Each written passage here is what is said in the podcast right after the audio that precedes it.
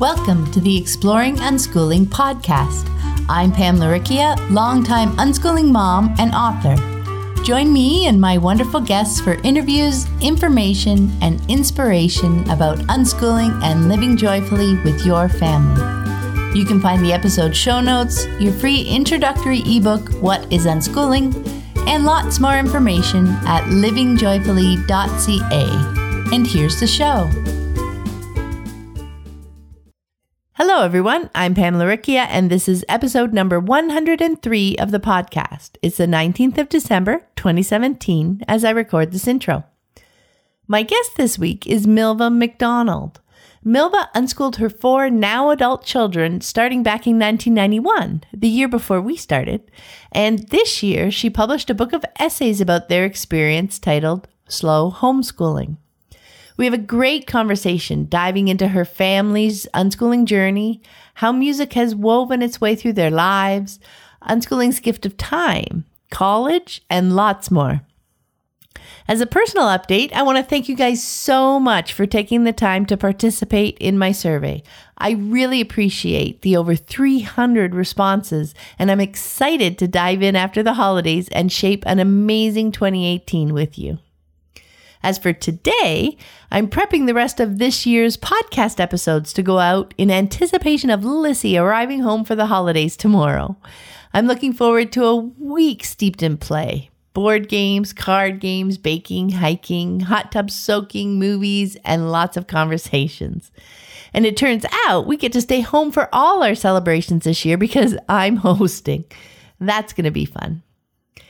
And I want to send a huge thank you to everyone who has chosen to support the show on Patreon. And a big welcome to new patron, Beth Hardwick.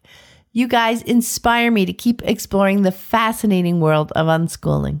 And I really appreciate your support in sharing unschooling information with anyone who's curious to learn more about this wonderful lifestyle. And if you'd like to support the show, even for as little as a dollar a month, check out the Exploring Unschooling page at patreon.com. That's P A T R E O N dot com forward slash exploring unschooling. And this week's quote is from Milva. The things that they chose to pursue when they were older are very connected to the playing and exploring that they did when they were younger. And I feel like for even all of us as adults, that's when we get the most joy out of life, when we're getting that spirit of play into whatever we're doing. I found this as well. Looking back, so often we can see the threads of connection between the things our children have chosen to play with over the years right into the things they choose to do as they get older. Not that they are necessarily direct connections, like a love of music to becoming a professional musician, but the deeper theme that connects the why behind the choices. It may be a bent of artistic expression or of being a helper we come to recognize how many of their choices over the years related to their exploration of different aspects of that theme, filling in their understanding of its bigger picture. The challenge is that we see that path in retrospect. We can't see it laid out into the future, and that's where trust comes in. I also think that maybe this jumped out at me because with the holidays around the corner, I'm intentionally getting more deeply into the spirit of play. It really is for everyone. And I'm recording a short intro for next week's episode right after this, so I will see you in the new year with the next full intro. Wishing you and your family a lovely holiday season of joyful play. And now, on to my conversation with Milva. Hi, everyone. I'm Pam Laricchia from livingjoyfully.ca, and today I'm here with Milva McDonald. Hi, Milva. Hi, Pam. Hi. Just as a bit of an introduction, Milva homeschooled her four now adult children starting back in 1991, which is the year before I started. She also wrote for the Boston Globe and Boston.com covering arts and cultural events in Boston. And this year, she published a book of essays about their homeschooling experience titled Slow Homeschooling. I'm really looking forward to chatting with her about her family's experience. And to get us started, Milva, can you share with us a bit about you and your family? Yes, absolutely. I'm looking forward to chatting as well. Thanks for having me. Um, my kids are 32 to 19. My oldest daughter is 32. She's expecting, so I'm excited about becoming a grandmother this spring. Yay! My yeah, my son is 30, and uh, then my two younger daughters are 20 and 19. And we started homeschooling, as you said, back in 1991 when my oldest daughter was six, um, as a result of me sort of not being thrilled with her kindergarten experience and looking for options. And I had a friend at the time who homeschooled. Um, and when she told me that she did this, I just thought it was the nuttiest idea I had ever heard. but then I, I, never imagined doing it. Um, I never even knew it was possible. But then uh, my daughter's kindergarten experience wasn't satisfactory to me and I started looking for options and I because I'm so thorough and when I uh, research something, I like to research everything. Um, I start. I asked my friend for some reading material, and I started reading. And I said, "Wow, this this sounds like something I could, I'd really love to do." And I never looked back. So, do you remember what it was that uh, really caught your attention when you were reading? Yeah, it was actually an essay by John Taylor Gatto. Um, and that was really, I, I call it my one and only conversion experience. I've never really felt so so definitively sure about something as I did when I read that essay and realized that I wouldn't send my kids to school. Um, so, but I always like to say that even though my homeschooling started because I was dissatisfied with the school experience, it really it, it stuck because homes because of homeschooling because homeschooling really worked and because of all the benefits of homeschooling not because it was a reaction to school. So it kind of started that way but very quickly i don't think we would have kept going if it was just a reactionary um, activity we did we kept going because it was something that really worked great and so it was really the benefits of homeschooling that kept me going, not um, what I didn't like about my daughter's school experience. I think that is such a great point because I found that that as well. You know, at first we're choosing it because in reaction to something that's not working for us, right? And yeah, but eventually, as you um, start to understand it and you see the benefits, yeah, that becomes your reason because you're right. You know, you're not going to hold on to that anger or or frustration or whatever it was that pushed you to look for something new, you're not going to hold on to that forever, right? Right. So it, that can't be um, uh, like a motivation to carry you on years and years. So I remember that shift when I realized, oh, you know what? Like this is so great. I'm choosing this just because of itself, not because of all the other things, right? Absolutely. And I also I remember at the time just making that choice kind of freed me up in so many other ways because once I realized, oh, I can do this, I can educate my kids in this way that society sees as different. I I don't have to do any of these prescribed things. I can just choose what I want, um, how I want to live my life. It, it was very freeing for me beyond that one choice. So yeah. it, it's really empowering, isn't it? Because when yeah. you re- yeah you realize you can own one choice, then you you start looking around. It's like, oh, what do I really think about this and about this, right? Yeah, exactly. Now, music has been a big thing in your family, and I would love to hear how it has woven its way through your lives over the years. Yeah, well, my husband is a musician, so and my actually my first husband was a musician, so my my four kids, um, I are from two different husbands. mm-hmm. Sometimes that confuses people, but um, so and I've always loved music. So because their dads were musicians, my kids were always around music, um, and also we did music things together. So I love to. I'm an amateur singer. I love to sing. We all sang in an intergenerational chorus um, when my kids were younger, and that you know that was really meaningful in so many ways. Um, because we were in a we were in a community of people, and I remember this one story about when my son was an adolescent.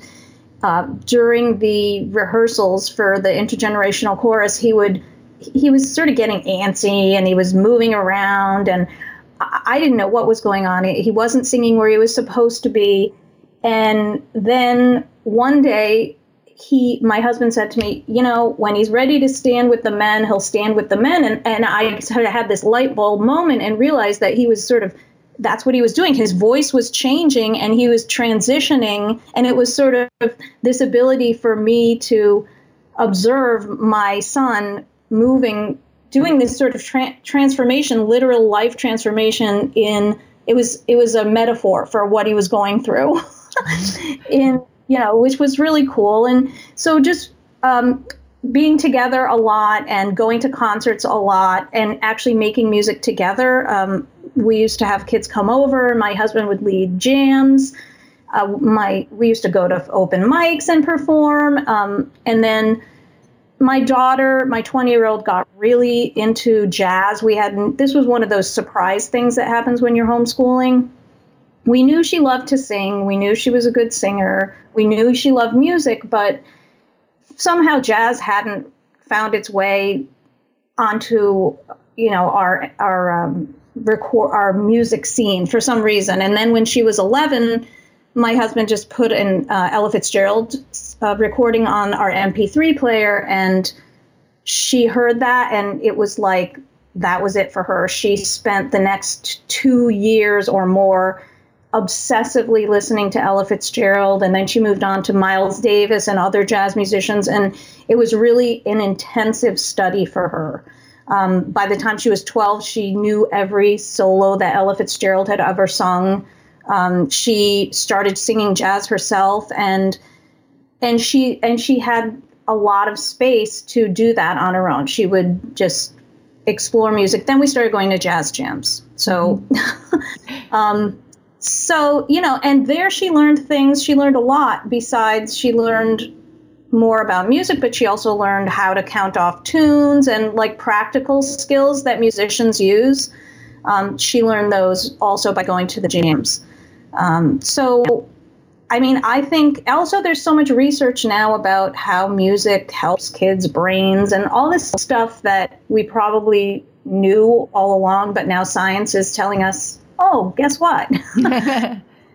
so, um, so I do. So music was huge for us, and like I said, not surprising since my husband's a musician, but um, it played a part in you know our lives in the community and um, also i feel like even though not all my kids will become musicians although one or two of them might um, music is something that they can have for their whole lives and and enjoy and love so I think it's, you know, yeah. it was a great. yeah, and when I was reading that section in the book as well, what what came to me was, um, you know, that like you said, your husbands were musicians, are musicians, and it was just something that you you guys enjoyed. Um, so it, it, felt like it was kind of just was part of your family, right? And oh, there were yeah, there was no obligation for the kids, but it was something that your family was kind of steeped in. It was part of the conversation, part of the threads through your days. And I was imagining, you know, for other families, it may be a different kind of topic, but so often we have um, some things that uh, grow grow into kind of like family interests, right? Something that uh, just uh, even are the background of our days, right? Yes, absolutely. I mean, that is definitely true. And so, I mean, they all eventually took lessons when they asked to, t- to take lessons. But mm-hmm. actually, my daughter, who's the jazz singer, she took like a few voice lessons when she was a teenager. Um, she it was very short lived, and she never really picked up an instrument. She started asking to take piano lessons when she was 10 because she had been in this production of The Sound of Music that summer and the woman who played maria she really respected. She was an amazing singer and during a conversation she told my daughter that she had took, taken piano lessons and she felt that that was an important um, thing for her to develop skills as a musician. So that's what made my daughter decide to ask to learn piano. Um, so they and they never so it wasn't like we said, "Oh, we're going to create this situation where you guys learn music." It was mm-hmm. definitely an exposure thing and they just and they did it with us and they grew to love and appreciate it. and want to study it on their own terms in their own ways because they're all very different. Um, my oldest daughter was a singer songwriter. My son is a professional musician now and he plays Celtic music. So he's a folk musician.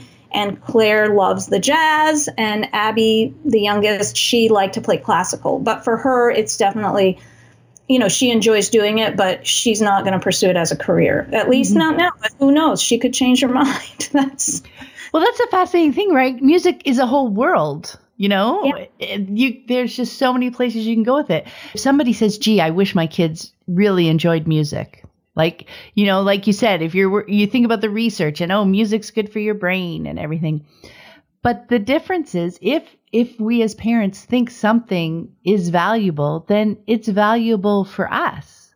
Right. Yeah. So it's not about trying to um, convince our kids or, or co- you know, just try to cajole them to try it out. Just try it out. Try out piano or whatever, right? It's not about right. that. But if it's something that we think would be awesome, we can enjoy it. And, you know, maybe they will see our enjoyment. Maybe they'll join us and we'll have fun together.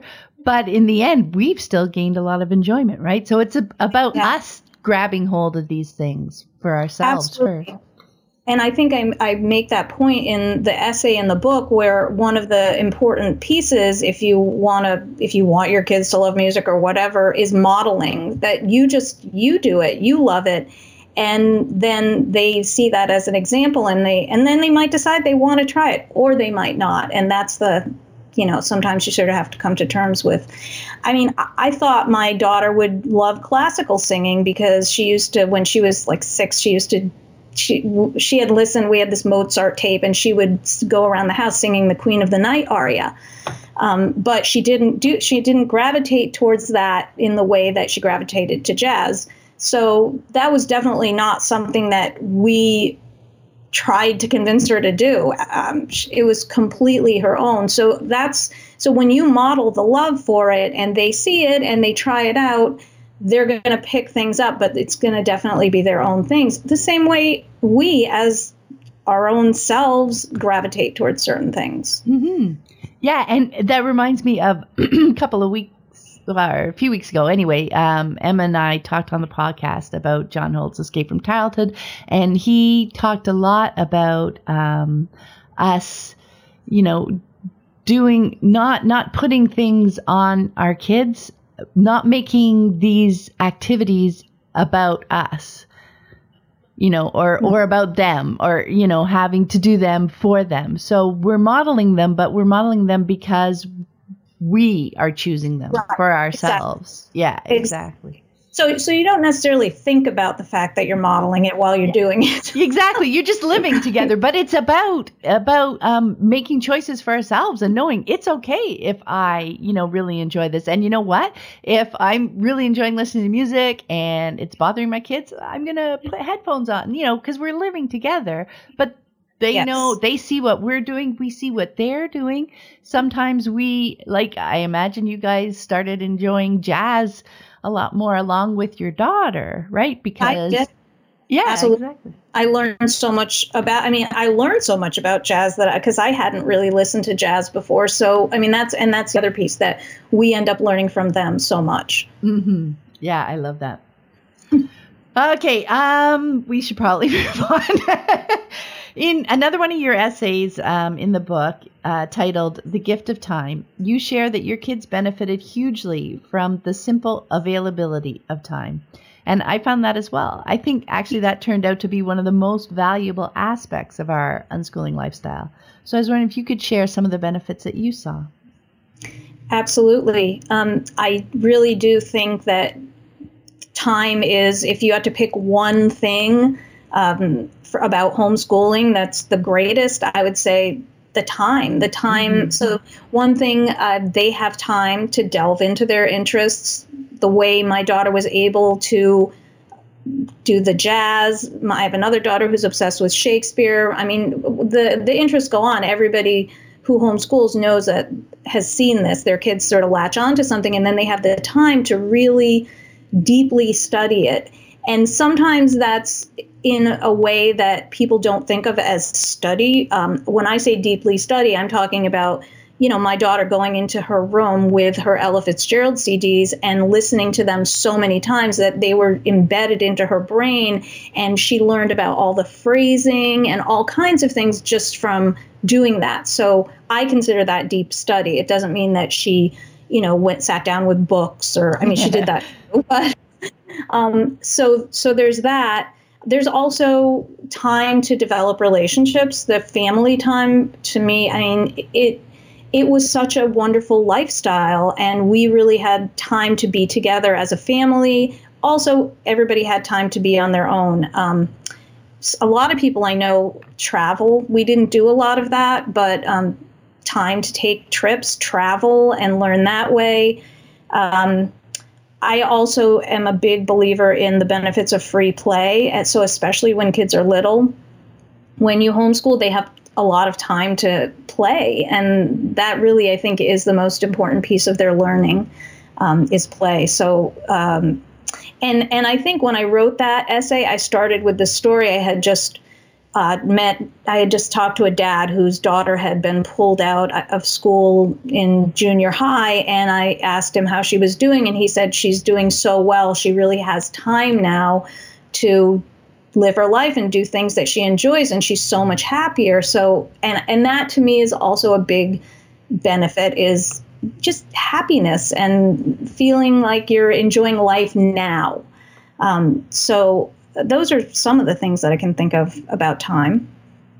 Mm-hmm. Yeah, and along with like the relationships, the the time to that free time to explore, it it helps them um, learn so much about themselves too, doesn't it?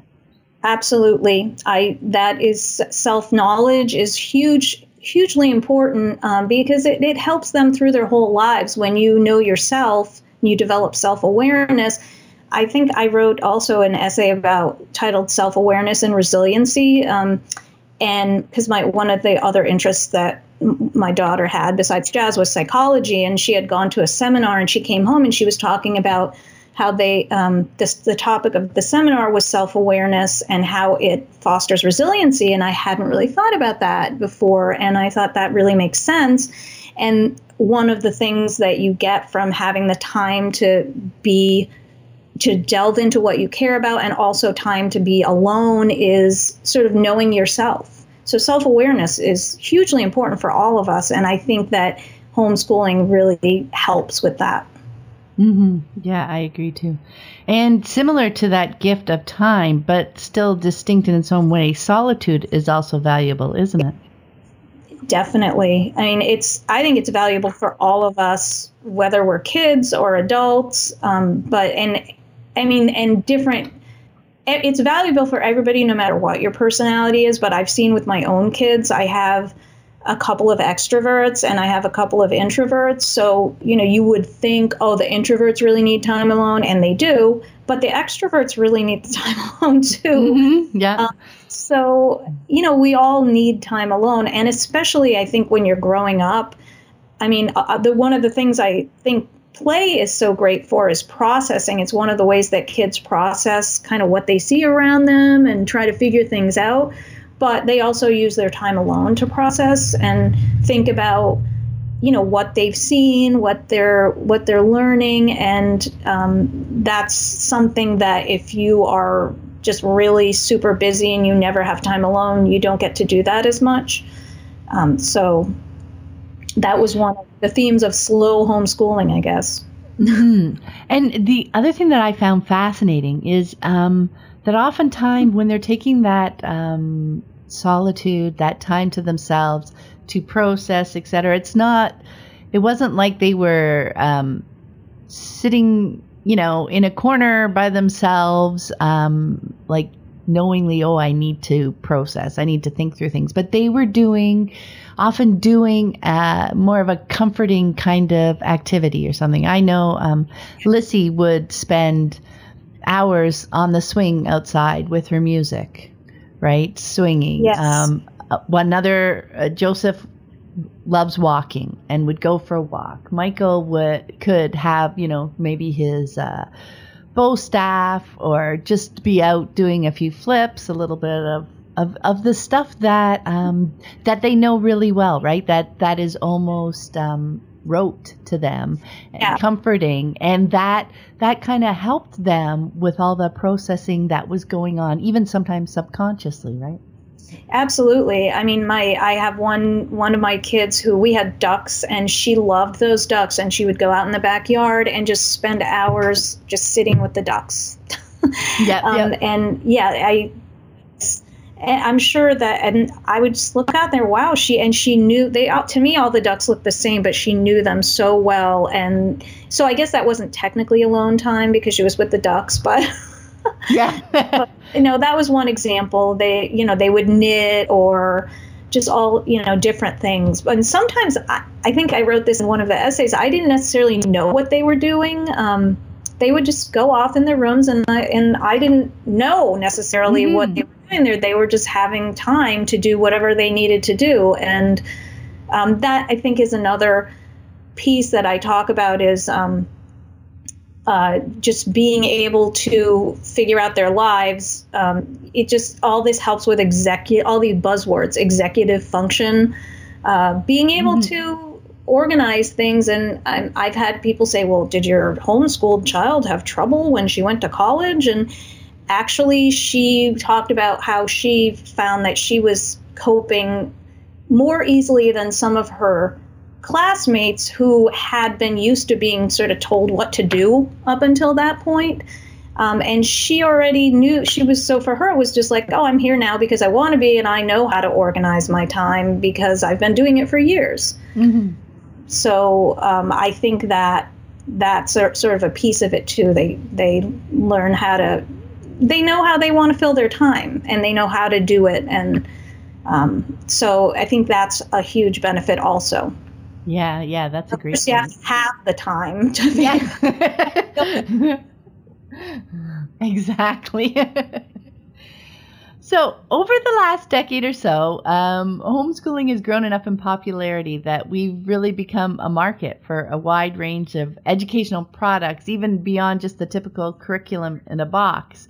And I thought you made a great point about this. While these increased options are wonderful, they can also prolong our deschooling, really, in, because of that philosophical journey we need to take to appreciate the remarkable value of these large swaths of free time in our families' lives, right? So have you seen that as well? Absolutely. I mean, it's it's really a different world today than when I started homeschooling. Mm-hmm. Um, and as you say, it is it's the options are great. One of the things I mean, I hear people say is that it allows people to homeschool who couldn't homeschool otherwise, which I think is great, and I believe in options, but that I think that the way that you put it, that it can prolong our deschooling, that's absolutely true. And I think back, if at the time when I started homeschooling, if if all the things had been available that are available now, I probably would have done what I see a lot of families doing now, which is just scheduling, you know, just scheduling, scheduling yeah, our yeah. you know, one activity to another, um, a whole day at or more than one, two, three, sometimes four or five days at a, a place where you drop your kid off. Um, partly you do that because you you're nervous when you start homeschooling. Um, you you know it feels like a big responsibility, uh, and and you want to make sure you do a quote good job, um, and so and and then there's all and you're also coming from the school mindset and so it's easy to do that and and I think a lot of people do do that and where what they lose as you've said is that deschooling time where you you're sort of figuring out that you can do things other ways and also getting the benefits of having all this time the other thing um, i think that can be lost is this the more organic nature of when you're in a community of homeschoolers and you're building activities or things to do together that come from the people in the group. So mm-hmm. it just to me it felt it feels more organic and it's very meaningful. And um, signing your kid up for something can also be fun and meaningful, but it doesn't have the same weight as when you're with a group of people and you're building this community. Um, and that right. takes time. So, mm-hmm. so it takes time, but and commitment. You know, yeah. what I was when you were talking like the uh mentioning that, I think that ties back to the music and the music lessons that you were talking about too, right? Your daughter's um connection and reason at that moment, for example, for her interest in piano lessons, right? That the mm-hmm. difference between uh, what what they um, can what they get out of an experience when they're choosing that experience versus when we are saying, "Hey, this should be a good experience for you." You know what? They they may even go and have fun, but when it's not um, coming deeply from an interest that they have, um, I I don't think there there's much more opportunity I think for for really deep learning and lots of connections when it's something that they're choosing and they're initiating because that's where their kind of heart and soul is sitting right now, right? There's a difference, do you think? Yes, I agree. And also, um, you know, when so when Claire did get into jazz and she wanted to explore that more, one of the things. So my husband's a musician, and he said, "Well, we'll invite some kids over." And so we he started kids. We invited some kids over. Mostly they were homeschoolers. I think it, that one was in the evening, so you didn't have to be a homeschooler, but I think it was mostly homeschoolers, as I recall. And then they would come over. So that was a quote organized activity, but it came from you know my daughter's real desire to do it and also my husband who is part of the community. And so it was just a bunch of people who knew each other playing music together and learning um, whatever my husband had to show them about like blues improvising.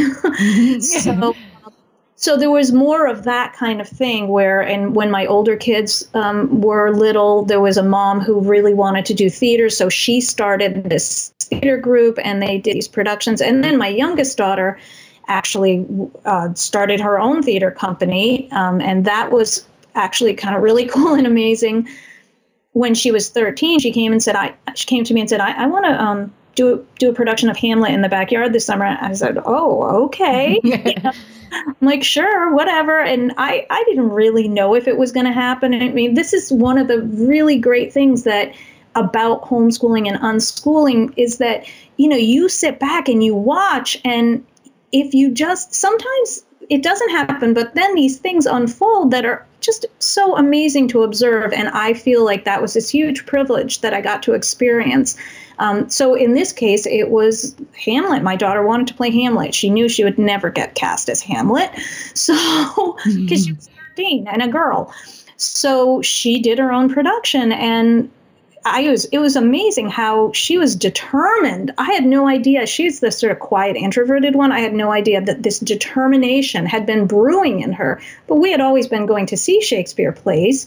Um, we took the kids because we love them, so we said, "Oh, we're going to go see these plays." So they had been exposed to Shakespeare, but this was brewing all this time. I didn't know that, and and here it was. And she and they did it. She did it, and then she started doing more and over a period of three years, I think they did a dozen Shakespeare productions. She started wow. a theater, and this was all kids, and they ran it all themselves. And you know, it was. I'm sure that that experience, whether or not those kids go on to become actors, most of them probably won't. But just having that experience, I'm sure, just meant a lot in terms of just well they're all really familiar with shakespeare now and comfortable with the text but also just pulling that off. Mm-hmm. You know, a group of they really can. They can do so much if if we just let them and they and they take it seriously. You know, they didn't think, "Oh, we're just a bunch of kids. We can't do Shakespeare." They didn't have that in their head. They thought, "Well, we can do this. Why not?" Nobody has said to them, "You're too young to do that," or um, you know, you don't know enough about Shakespeare to do that. So you know, those are the kinds of things that they're just so amazing to witness and observe. And that's the, that's what I feel like the some of the biggest gifts are for me as a as a parent who did this. It was mm-hmm. just miraculous, really. I uh, really right. I mean, that is an amazing story, and that's I think that that wraps it all back to time, right? Mm-hmm. Giving our children the time to discover these aspects of themselves, but also the time to be able to take on these big projects of their own, right? And dive in as deep as they want versus, you know, trying to fit that around the schedule of three or four days at various things, right? Right. Yeah. And, yeah. you know, and my kids, by the time they were teenagers, they were really busy because they were very active, but it was all activities of their own choosing. And, and, you know, a lot of it was my daughter was busy doing Youthquake. That was the name of her theater company. So she, even though she did a lot of other things, she had the time. She wasn't in a school all day and didn't have tons of homework. So she had the time to do that. And so it's not, you know, by the time they were teenagers, they I, I, mean, I always sort of uh, compare it to the play. They had spent their childhoods playing, and then they just kept doing that. So the theater company was the uh, my daughter's you know version of mm-hmm. playing. It was doing what we love. It was experimenting, exploring. So it's very connected to me. The things that they chose to pursue when they were older uh, is very connected to the act, you know, the playing, that sort of exploring that they did when they were younger. And I feel like for even all of us, for as adults, that's when we get the most joy out of life is when we're getting that spirit of play in into whatever we're doing. Mm-hmm. It makes such a huge difference, right? When you even realize um, that the things that you're doing are are your choice, right? And that you can bring that open, curious, playful attitude with you to everything that you're choosing to do, right? It, it's just such a huge mind shift and makes such a difference in in how we enjoy our days. Yeah, I, I think so. Yeah. Um, there was one other piece that, that I thought of while you were talking about that as well, as we were talking about um, time, the value of time, and talking about um, certainly when we you know, nowadays when you first start homeschooling and there are so many options around us. Uh, the other piece I think that can slow down because you know it and there's nothing wrong with it because you know it's it's a it's a a, a, step, right? We go step by step by step as we learn more. And, you know, maybe if that's a comfortable first step um, to do some more activities. But what it, it can get in the way of is um, understanding how we as human beings can learn on our own, right? Because you've still got that kind of um, teacher student setup, even if it's in uh, a homeschooling um, kind of environment maybe a co-op or something like that.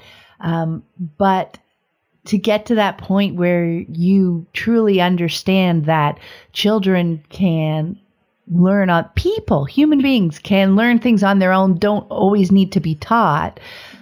Then, then you can get to the spot where you understand using these kinds of um, opportunities really are a choice. It's not the best way to learn. There are lots of ways to learn. It's a way to learn. And if that's your choice, that's wonderful. Yes. But it, uh, yeah, it's that big piece of, of getting to the point where you understand that learning doesn't need to have a teacher, right?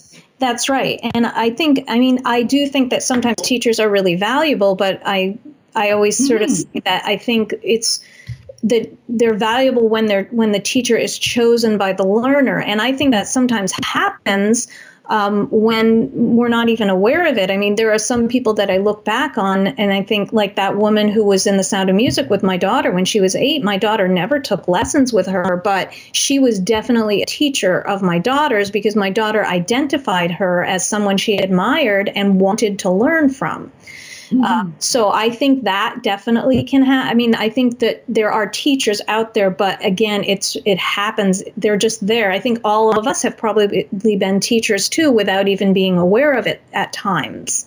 Mm-hmm. Um, sometimes we are aware of it and the and the student says i want you to teach me and then you go okay but um, i think also i think the main point is that when this when the person chooses the teacher then it's the most significant and meaningful learning.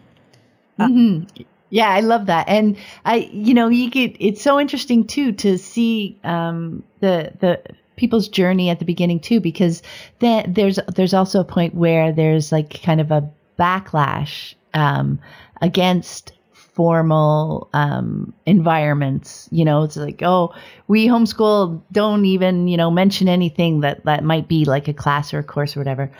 And, you know, that's totally okay. That's where we are on our journey as we're figuring this stuff out. And, you know, eventually they'll get to a place where they realize, well, that may be a great environment if someone's choosing it and wanting that. You know, maybe it's the person that they really want to connect with, you know?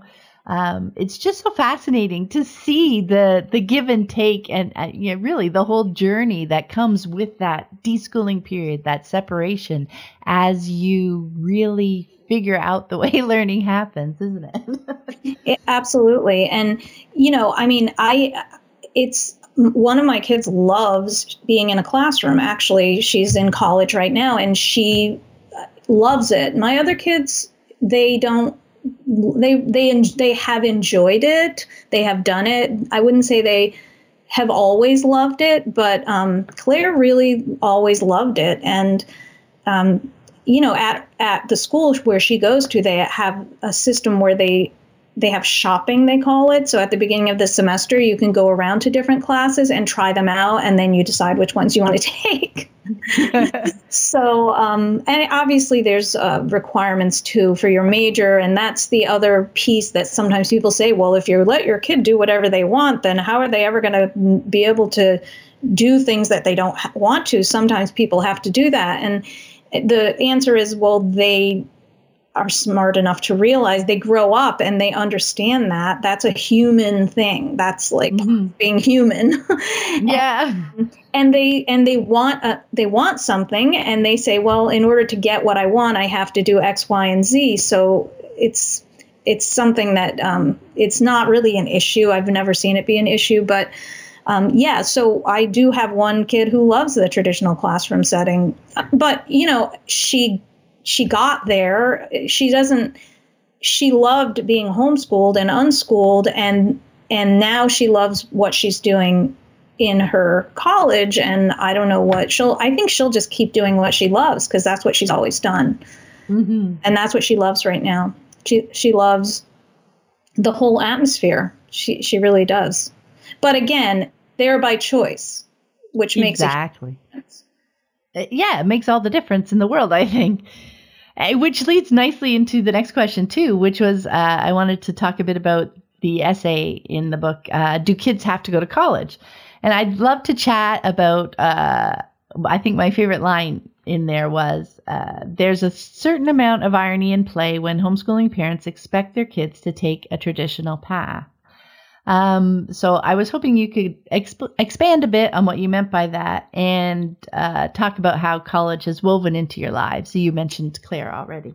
Yeah, so that was I was really talking about myself there. Um, uh, that because um, my son he was in co- he went to Berklee College of Music for two years and then he quit, which is I think um, pretty typical actually. They have a high dropout rate. It's less high than it used to be, but um, but and I was I had all these emotions about that because I didn't want him to quit, and so I sort of had to sort of look at myself and say, hey, you know, there's some irony here. You know, you raised him to do what he wanted to do, and now that he's doing it, you're bumming out. You know. Yeah. Um, so I sort of had to examine that and look at that, um, and I think that's part of the process for at least for me and i think other unschooling parents is you do have to sort of look at yourself a lot because um, you know, the, like what you were talking about before with um, trying to have your kid do what you want them to do. I mean, we those we have those feelings as parents, and so we sort of have to look at them, and we have to nurture self awareness too. I think is part of the mm-hmm. process, mm-hmm. but. Um, but you know he quit and he just said you know i i'm just going to go be a musician and that's what he did and so and i'm really proud of him, and and it was the right decision for him. Um, but it is hard, and I've noticed this in homeschooling. Right when kids get to be teenagers, all the you know parents are really nervous um, because what is my kid going to do? I mean, I think overall, all parents are nervous about that because it's this really intense time where you're transitioning to a different space. You know, your kids are growing up. You're, ta- you know, everybody's taking a different role here, and you're not, you know, you're not the homeschooling parent anymore. Your kids are making these decisions, and for better or worse, they're going to make their own decisions. So, um, and and I, I do feel strongly that it doesn't have to be college. Um, I've seen it with my, I mean, my oldest daughter didn't go to college. She is actually going to college now at the age of 32. Um, so she decided to go back and, um, and that's great. And Eric dropped out and Claire is in college and my youngest, when I wrote that essay, Claire was applying to college. Um, and so she's in college and she's completely loves it. And Abby is going to college, but she's created a situation because she took community college classes um, when she was a teenager. She's going to graduate pretty early. She's actually going to graduate the same year as her sister. So she's doing that because she's sort of like, well, I kind of want to get this out of the way because I might need it later. But um, so they all made different decisions, and there's so many different paths. Um, and you know that's one of the things when we when we homeschool and unschool our kids we raise them to to be to think out of the box. I mean they're not they're not ha- they're not on the same course. They're not in high school where their guidance counselors are talking to them about where they're applying. Yeah. Um, so they can make a lot of different choices and um, and sometimes you know i mean i think all parents have to deal with these kinds of feelings but um, for homeschooling parents, I feel like it can be a little more intense because there's this pressure on us and we have people looking at us like, oh, you think you can do a better job? And then if your kid mm-hmm. doesn't want to go to college, it's like, oh, gee, you know, when when they ask about did my kid get in, I think I wrote that in the essay. That that's what people say. They say, so did your kid get into college? They're not they don't say what is your child doing you know what are your kids doing or what do they love or how do they did they get into college? College yeah. If they get into college then you're okay you know you did a good job. So yeah. I mean so it's, it's a lot of societal messages that we're all dealing with. Um, but um, and and I think I wrote about this in the essay too that college is is such a product now. Um, you know they're they're marketing themselves to to these kids in this um, really kind of crazy way you know? Um, it, it's really interesting because claire who's in college did a study abroad last semester and uh, she's become um, an advisor for her school study abroad program and i happened to read something that she wrote about her experience abroad and i thought it was really interesting is that one of the things that she noticed about her experience studying abroad was that there was so much less hand holding than there is in um, her uh, experience as an American college student. Um, and I thought, wow, so even with college, um, in our culture, we're doing maybe more hand holding than in other places. And uh, so I just thought that was interesting that she that she picked up on that, and to her it wasn't a she liked you know she was fine with it. She liked it actually, and I find that my kids in general, when they've been put into situations, um, when especially when they were teenagers, they didn't always like to out themselves as teenagers because then people would treat them differently, and they didn't like. Mm-hmm. They didn't want to be treated differently just because they were younger. They were there because they wanted to participate.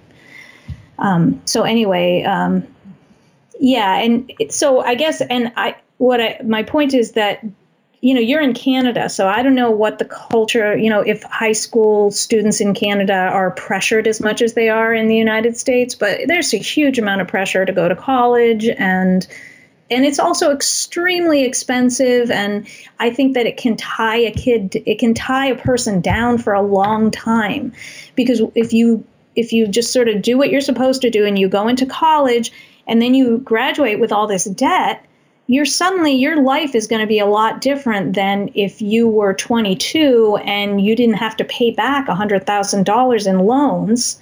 Mm-hmm. You you know you're it's just going to change literally the course of people's lives. The choices that you're able to make in your 20s are going to be completely different if you're tied down with debt than if you're not.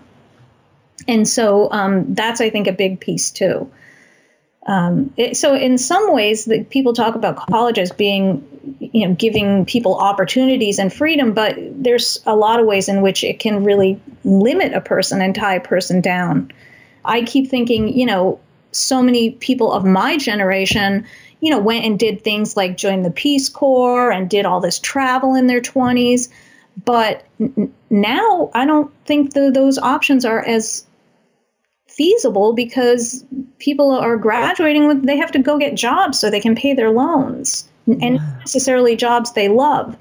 Um, so i guess you know the to me is sort of like what do we want for our kids? What kind of lives do we want them to be able to lead? And what kind of so and also the question that they have to answer for themselves is you know who do i want to be? How do i want to be in the world? These are human questions that everybody has to answer. So um, and so when we unschool, they can look at college in the context of those kinds of questions. It's not like, oh, um, I need to go to college because I need to get a job and um, whatever. They're looking at it in the context of how do I want to live my life? You know, h- how do I want to be in the world? And I think that's a better way to look at college.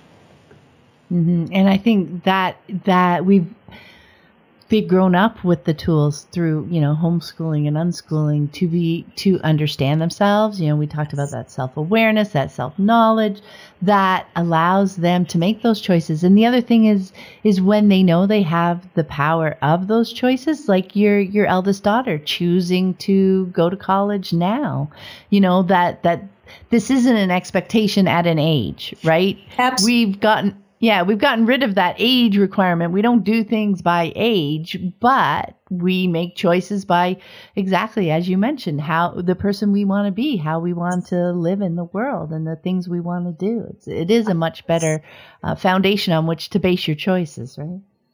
I've also seen um, ki- um, un- unschooled adults of my kids' generation change career paths just seamlessly um, because they don't look at it. Uh, they're not thinking about their lives in a box. So they, you know, one friend of my son's that he grew up with was a professional ballet dancer, and then when he was in his late twenties, he changed careers and he became an EMT. And I, last time I talked to him, he was study probably going to study to become a nurse. And I've known other other young adults who have done similar things.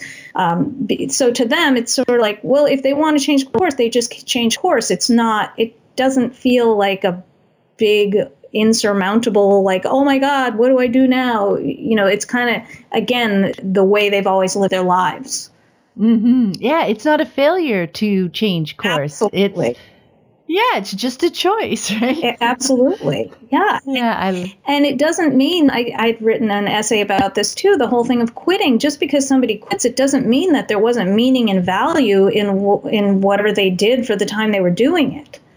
Mm-hmm. Um, yeah. No, that's huge, right? It's you. You're learning all the time, and uh, at, at any point you're you may step in a different direction just because that's that's where you are now. That's who you are now. I mean i always go back to you know the fact that i i studied ballet uh, you know for like 13 years growing up for many many hours most you know evenings after school et cetera et cetera. And I did not become a professional dancer, but none of that was lost. I mean, right. so much that I learned about myself, so uh, you know, just everything. There was nothing lost in that. Yeah, I think it's just sort of this tendency that many of us seem to have of being product oriented. Yeah. and exactly. Yeah. So, and uh, yeah, more sort of honoring the process um, I think is yeah that's that's a great way to put it process over product right? Mm-hmm. um, and our last question here uh, you have co-written a fiction book that came out this year called unschoolers and i've started reading it and so far i'm having a lot of fun with it. I was wondering what inspired you guys to take that project on Um, well, I wrote it with Sophia Sayigh, who's a very close friend and a colleague. We started a, um, a nonprofit together, um, uh, Advocates for Home Education in Massachusetts, which is the state where we homeschool. So we've been so we and we homeschooled our kids together and um, we sat down one day and said, you know, we should write a book together. And it was actually Sophia's idea. She said, I think it should be fiction. And I said, oh, well, that's interesting. so, um, so one of the things that we, one of the questions that we would always hear is, well, what, what do you do all day? What do homeschoolers do all day? And it's such a hard question to answer. Um, mm-hmm. And so we thought this is sort of a way to show that. Um, and also, there's so there's so little representation of homeschoolers and unschoolers in books and movies, and usually when they do show up, there it's just some stereotype. Um, yeah. So, so it was sort of those were some of the motivations, um, and and and it was really representative of sort of of how how how we how it was when we homeschooled. Also, it's so different now. Um, and so it's sort of it's like a almost a, like a historical record in some ways, even though it's fiction. sort of like this is this was how it was for one moment in time. Um, and I feel like when I started homeschooling, it was in sort of an interesting time. It was right sort of after all the legal battles, I think the generation that came before, at least in the United States, was dealing with a, with some legal battles, and so um, a lot of people were underground. Or so by the time I started homeschooling, it was Le- the legal stuff was pretty much done and yet but they weren't but homeschoolers hadn't grown so much that we weren't seen as a market the way we are now there's there's a lot. I feel like we've become a market. You know, people will market to us. Mm-hmm. um, and that just wasn't there. So it was this time where there weren't legal battles, so we could go out during the day, and yeah. um, we could do things together with the small number of families that were there. But we really were making our own community, and we were making our own, you know, stuff. I mean, our own theater group, our own, you know, book groups. We would get together and read, and and and there was really nothing to sign your kid up for although there were people who would go to like the local nature sanctuary and say, "Will you offer a class during the day?" And you know, now they just put it in their catalog because they figured out, "Oh yeah, we can do this now. We put it on our catalog." But so it's not like it never happened, but it happened because there were people in the community who went and approached the museum and said, "You know, can we do something here during the day?"